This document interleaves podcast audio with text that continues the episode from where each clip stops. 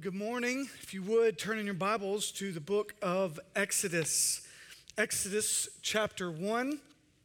And uh, you, you may want to like press down on Exodus because like make it to where it, your Bible creases to there because we'll be in Exodus for a while. I am so excited about that. Uh, so delighted to be back with my church family today. Sometimes um, one week away is like, uh, it doesn't, it, maybe it doesn't feel like that much, but for me, that one week felt really long, felt a long time to, to be away uh, from you and from our church family. Um, but I'm, I'm so glad to be back. Today, we will begin a new series in the book of Exodus. And, and really, there will be like six subsections of the series. And uh, so this kind of section of the book of Exodus we'll, we'll call preparation for delivery. Uh, in, in fact, uh, this story is a continuation from the story of the book of Genesis. It, it just continues on. What, what you see when you look at verse 1 right? It says, These are the names of the sons of Israel who came to Egypt with Jacob, each with his household. If you go back to Genesis, right, this is, this is the, the tail end of what happens with when Joseph brings his father and his brothers back, uh, really rescuing them uh, when they were in famine, is, is providing for them. But something just interesting is that it's argued that the first word in the book of Exodus, in, in the original language, was actually the word and. And these are the names of the sons of Israel. The reason that that's important is it's literally, it's just, it's a, it's a still going. It's a, the story just continues. So if your Bible is like mine, uh, then, then all of the books of the Bible start at the top of the page. And so there's a blank space at the bottom of, of Genesis. But in, in many ways, it's like, oh, this just, Genesis 50 uh, verse 26. So Joseph died being 110 years old. They embalmed him and he was put in a coffin in Egypt. And these are the name of the sons of Israel. Does that make sense? So just it's this continuation of the story. Yes, there were 70 some odd people at the end of Genesis. And so you you get uh, these first couple verses verse 2 through 5 Reuben, Simeon, Levi, and Judah, Issachar, Zebulun, and Benjamin, Dan and Naphtali, Gad and Asher. All the descendants of Jacob were 70 persons. Joseph was already in Egypt. Now, 70 might be more a number of completion. So don't, don't get wrapped up in the number, whether it was a precise number 70. Some would argue that like while seven is a number of completion and 10 is a number of completion, then you got seven times 10, you get 70. That's, that means like all of the family, okay? Everybody's there, whether it's exactly 70 or not. What this really means is that the complete family is there. There's no one left behind. Everybody came.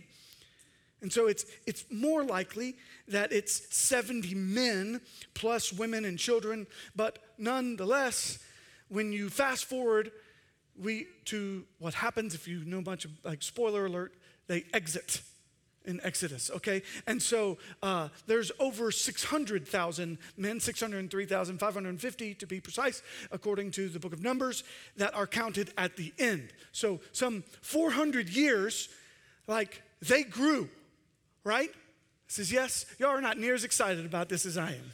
Okay, this, this is good. Okay, so here's what happens they're, they're fruitful and multiplied and filled the earth. This is a call back to Genesis. Like, this is them fulfilling what they were called to do. And we'll get more to that in just a minute.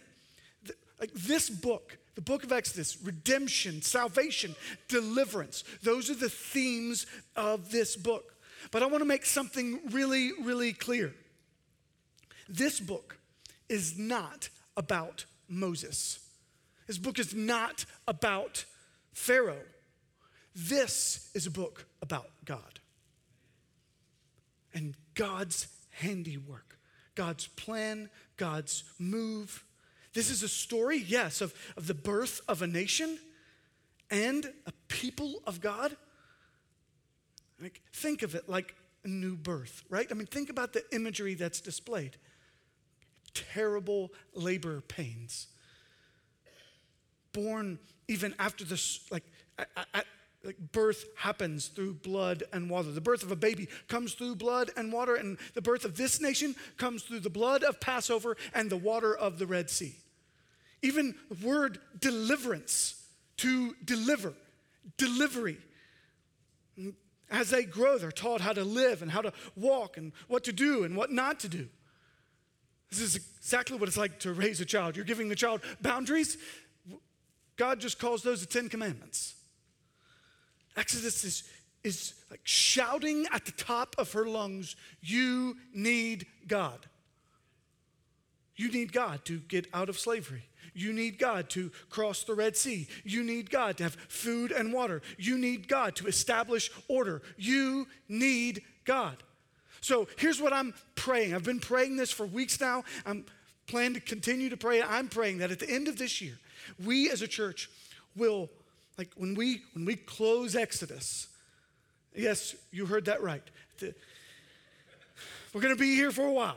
As we close Exodus, that we as a church will become intimately acquainted with the reality of our need for God.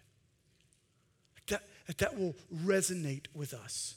That will cause us to lean all the more on Him. So, in this, what we're going to do today is kind of like we normally do. We're just going to kind of walk through the text, seeing piece by piece um, what what the Lord has to tell us really about himself and about his people. And so, first, we'll see the value of new life. The value of new life. See, we are a people, like the people of God, the, the people of the church, we're a people who believe that new life is intrinsically valuable. Like, because it is life, in fact, that all life is valuable. We believe that life, like in the womb, is valuable. We believe that life throughout all of life, every age and stage of someone's being is important. It's, it's valuable to us. You see, the people of God are designed to be fruitful and multiply. Look at, look at uh, verse 6 and following. So it says that then Joseph died all his brothers and all that generation. But the people of Israel were fruitful and increased greatly. They multiplied and grew exceedingly strong, so that the land was filled with them. Like, even in this one verse, uh, there's five different ways of stating like kind of this fruitful language, right? So they use the word fruitful, and it says increased greatly, and it says multiplied, grew exceedingly, and filled the earth. Like the land was filled. God is fulfilling his promise that he made all the way back in Genesis. Like, remember when it starts? It's just Abraham and Sarai, or Abram and Sarai. There's, there's no descendants at all. Then you fast forward, you get by the end of Genesis, you get around 70 plus, and now they are being fruitful and multiplying and increasing greatly and growing exceedingly and filling. You see, the, the people of God are, are designed in this way. This all this stems back to the creation mandate, Genesis 1:28. God blessed them said to them, Be fruitful and multiply and fill the earth and subdue it, have dominion over the fish. So we understand that this has two references, though. Yes, it is a biological reference. Actually, fill the earth with people, right? This is the task given to, the mandate given to Adam and Eve. Like, go produce more people and that they will produce more people and more people and more people. We have seen that come to fruition. If you haven't checked the latest census, there's more people here in the world today than in all of human history. Okay? We we're following that part. So, right? But there's a there's actually a evangelical spin to this. Like a, a part of us that that understands that this command to be fruitful and multiply goes beyond that. It goes beyond the creation mandate and connects us to the Great Commission, right? That's why Jesus came and said to them, All authority in heaven and on earth has been given to me. Therefore, go and make disciples of all nations, baptizing them in the name of the Father and of the Son and of the Holy Spirit, teaching them to observe all that I've commanded you. And behold, I am with you always, even to the end of the age. Jerry mentioned just a little while ago that uh, we are desire to be a sending church. Like, this is who we are. We believe this is part of what God has called us to do. And so, even in just a little while, uh, Diana Way will, will stand before us and we will pray over her, pray for her as we commission her. Why? Why? Why is that? Why is it that we send teams and families to other countries? Why? Because we believe we're supposed to be fruitful and multiply, not just biologically, but we're supposed to share this good news. Now, even though the people of God are designed to be fruitful and multiply, the enemies of God always desire to kill and destroy. Like this is this is what's taking place right here at the beginning of Exodus. There's this intentional uh, reminder in verse 8 there arose a new, I mean, verse 6, there arose a king over Egypt who did not know Joseph. Uh, this is indicating two things. One, that it had been a little while, and two, that he did not know the ways of Joseph, did not know the, the value that Joseph brought, did not appreciate the people of Israel, he, this whole nation that was kind of taking them over. So in verse 8, this new king over Egypt who did not know Joseph, he said to his people, Behold, the people of Israel are too many, too mighty Come, let us deal shrewdly with them, lest they multiply. And if war breaks out, they join our enemies and fight against us and escape from the land. Here's what he's saying let's, let's deal real harshly with them so that they won't even have the energy to reproduce. We're just going to make life really hard for them. Dealing shrewdly with them, they're, they're going to put them in slavery. It's, this uh, is echoed in describing our chief enemy, the thief who comes to steal, kill, and destroy. Like, think about this. This is some of the earliest instances that we see of, a very like particular racism, right? This is one people saying we don't like this other people purely because they're, they don't, they're not like us, whatever that means. Now, they've just been living in the land. It doesn't appear that they've been doing anything wrong. In fact, they were helpful. Joseph was helpful to keeping the Egyptians alive for all those years, right? Not just bringing his 70, but bringing the Egyptians. He brought good to them. And now, now, this, this is a, a demonstration that that there is racism at this early stage. Verse 11, therefore they set taskmasters over them. That's like slave masters to afflict them with heavy burdens. And, and so these people, the Israelites, had to build for Pharaoh cities. They, they tried to spread them out. Like, hey, maybe if they're not in close proximity to each other, we're going to put them in these different places Pithom and Ramses. These are, these are different parts of the country. This was like the reverse plan of Babel, right? The people were doing well when they were all together. So uh, the Pharaoh's like, hey, we're going to spread them out. And maybe they, maybe they won't be able to do quite as much because they won't be as powerful.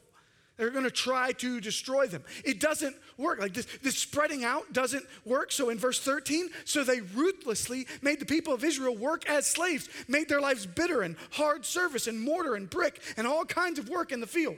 In all their work, they ruthlessly made them work as slaves. When it talks about this uh, working with bricks, like and and working in the field, they would have been like they would have been dirty, filthy workers the, the type of brickwork would have, would have caused them to, to smell.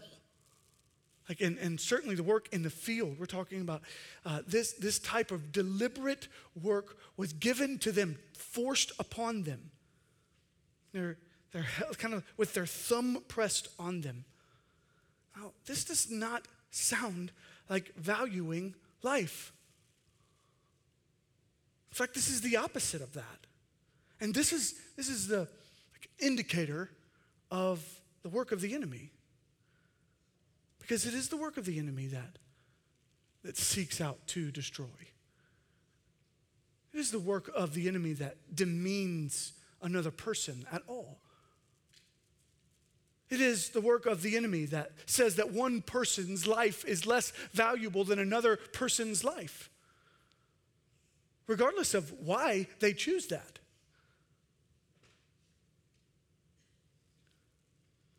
But what we see here is not just the value of new life, but we also see the value of all life.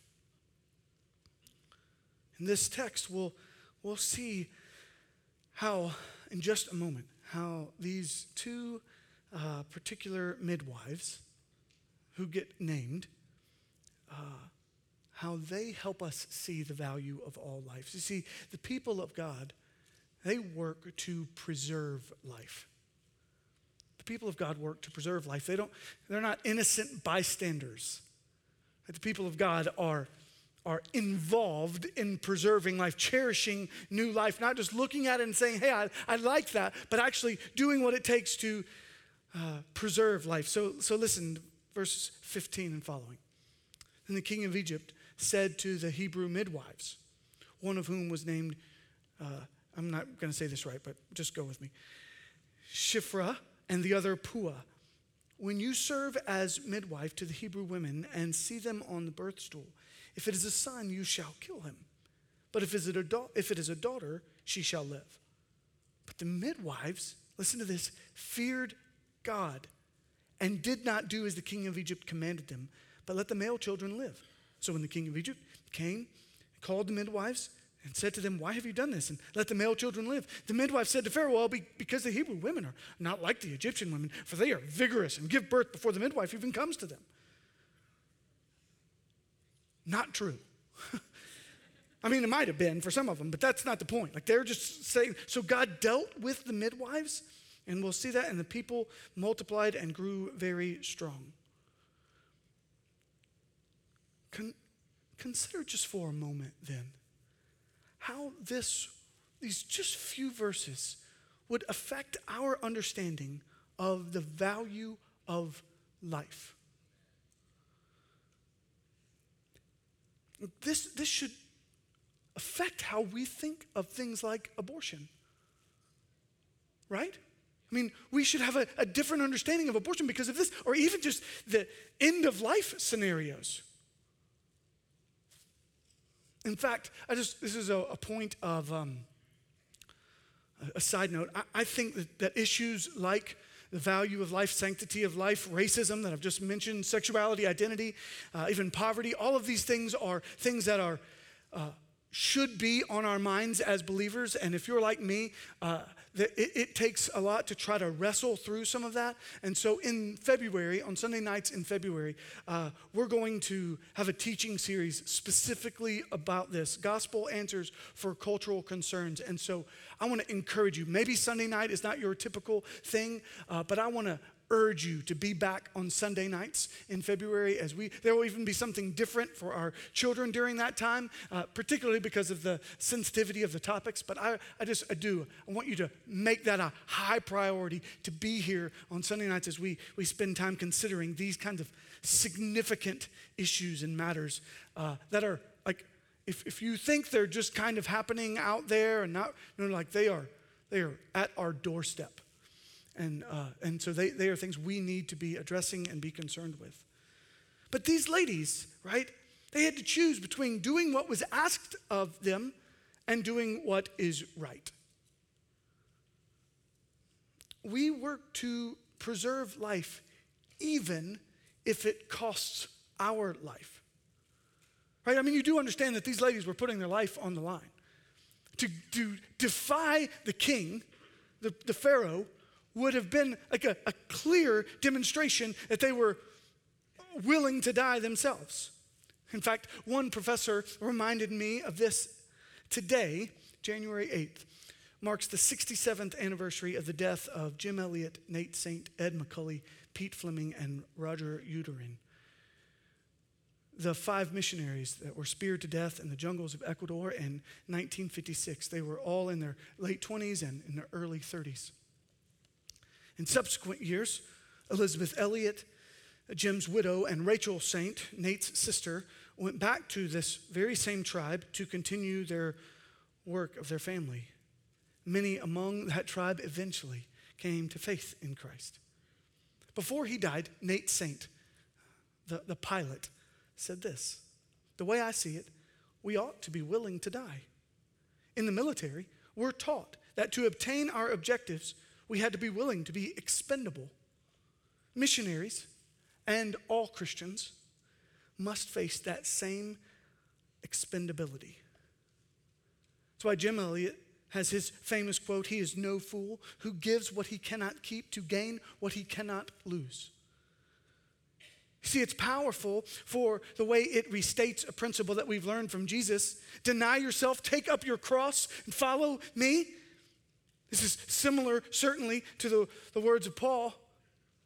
To live is Christ, and to die is gain.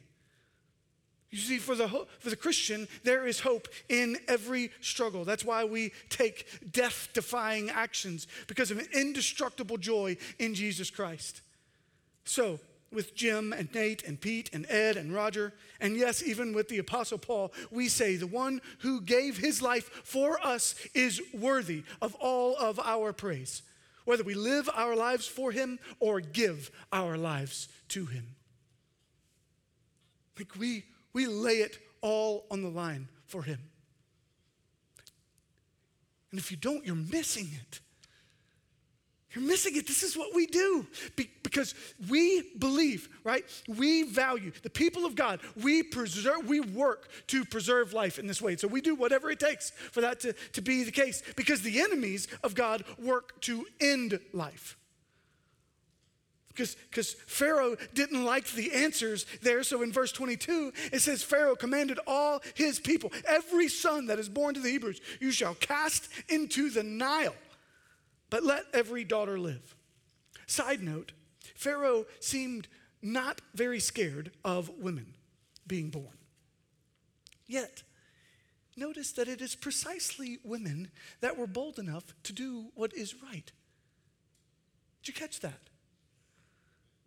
Midwives who protected the life. And we will see next week a mother and a sister who protected Moses in a basket. And I'm not saying that we should be afraid of women.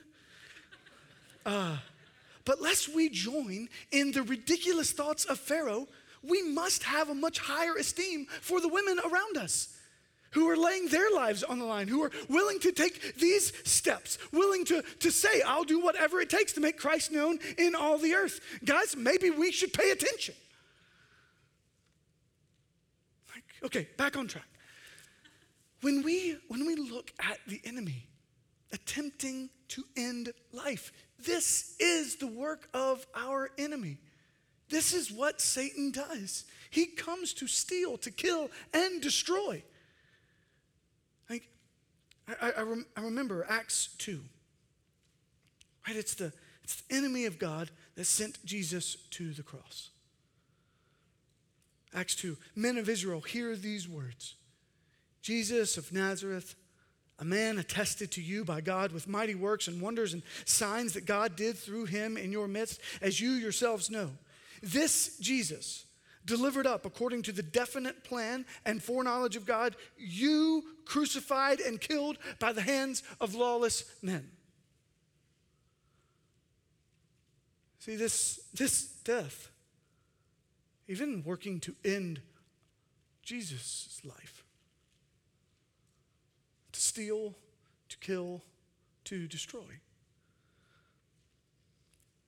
But when we look back to the cross, we remember that verse 23 of Acts chapter 2 is not the end. We look at verse 24.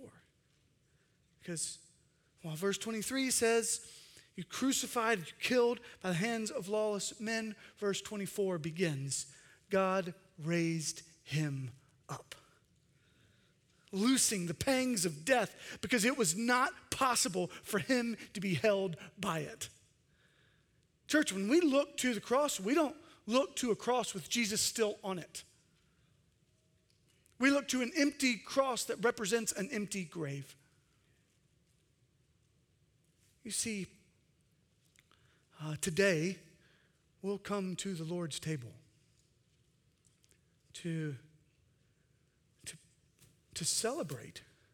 And, and in some ways, that seems odd. Like we're, we're celebrating blood spilled and body broken. But why, why would we why would we look there to, to death? Why would we celebrate death? Well, it's in Christ's death, in his spilling of blood, that we have what scripture calls the remission of sins, the forgiveness of our sins. There is one God. And this one God is perfect in all his ways, created us, and as we see in the book of Genesis, made us. Then tells us to be fruitful and multiply. But all along the way, since Genesis 3, we've sinned and fallen short of the glory of God. Every single one of us. We offend this perfectly righteous Creator God when we go our own way. We, we choose to, to like think wrong thoughts and say wrong things and do wrong things. This is, this is our own sinful nature. We're sinners by birth and we're sinners by choice. This is who we are. But Christ, Christ came and lived a perfect life. The Son of God sent down to earth, living a perfect life. And he never sinned. He never did wrong, never thought wrong, never acted wrong, never spoke wrong, none of those things. He lived a life that we could not live, dying the death, though, that we deserve to die. He took on our punishment for us. He actually died in our place to make atonement for us, that we could be one with God. So when we when we come to the table, we don't come from a place of defeat. We don't come from a place of death. We come from a place of victory. Because Christ has won for us. Now, you, you and I, we must be ones in order to receive that victory, in order to receive that crown of new life, in order to, to accept that, we have to actually receive that gift. In order to receive it, the scripture tells us that we must repent and believe or turn away from our sin and trust in Jesus. Trust in this one who died for us, conquered the grave for us.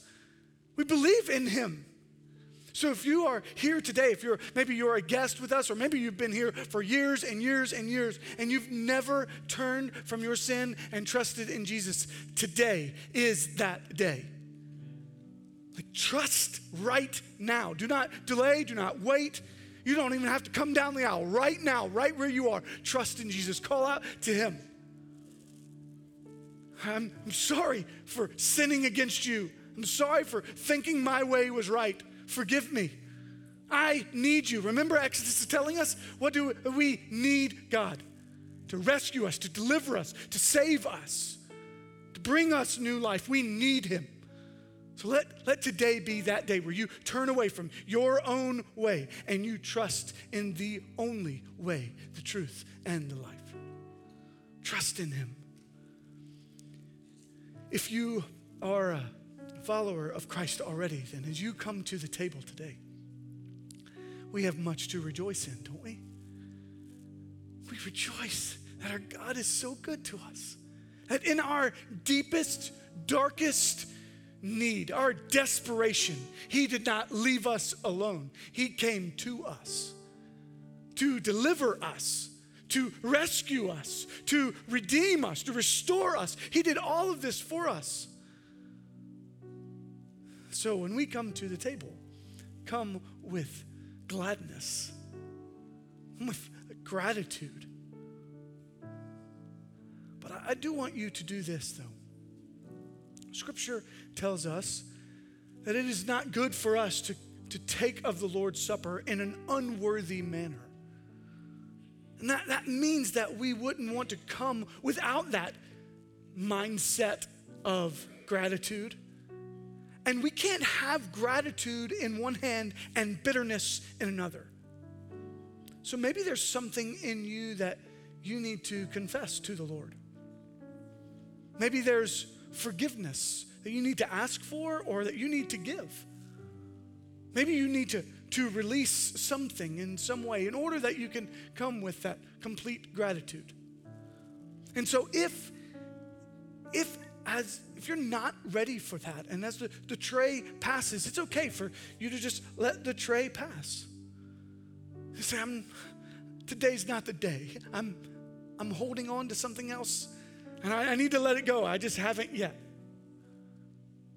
Use this time instead to, to confess that before the Lord.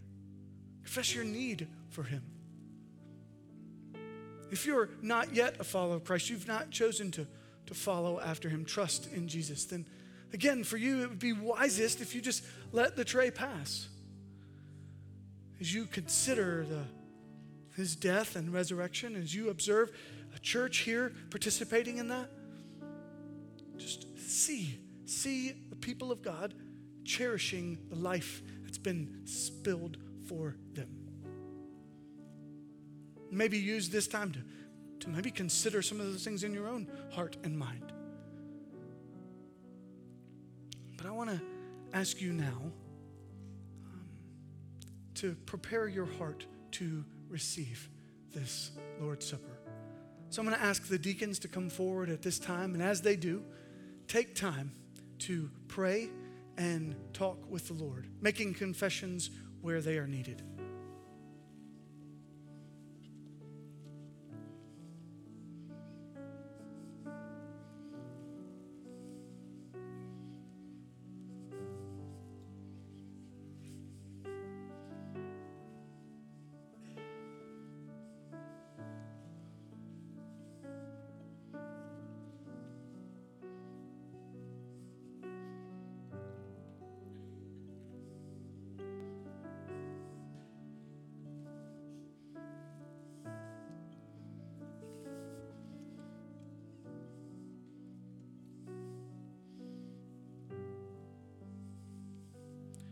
Church family, as the trays are passed, you'll, you'll need to take two cups. They are stacked together. The bottom cup has the bread in it, and the top has the, the juice.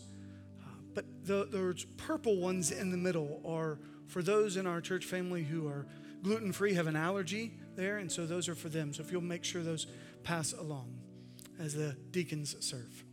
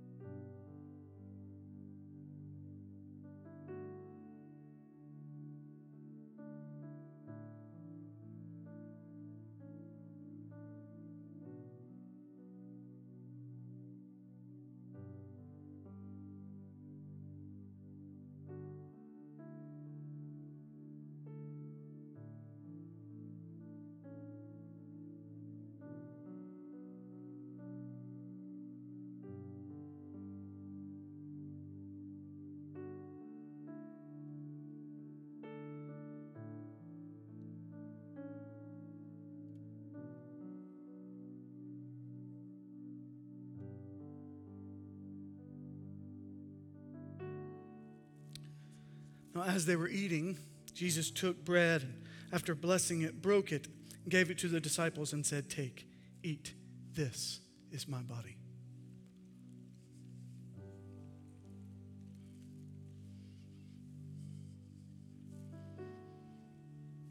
He took a cup. When he had given thanks, he gave it to them, saying, Drink of it, all of you, for this is my blood of the covenant, which is poured out for many for the forgiveness of sins.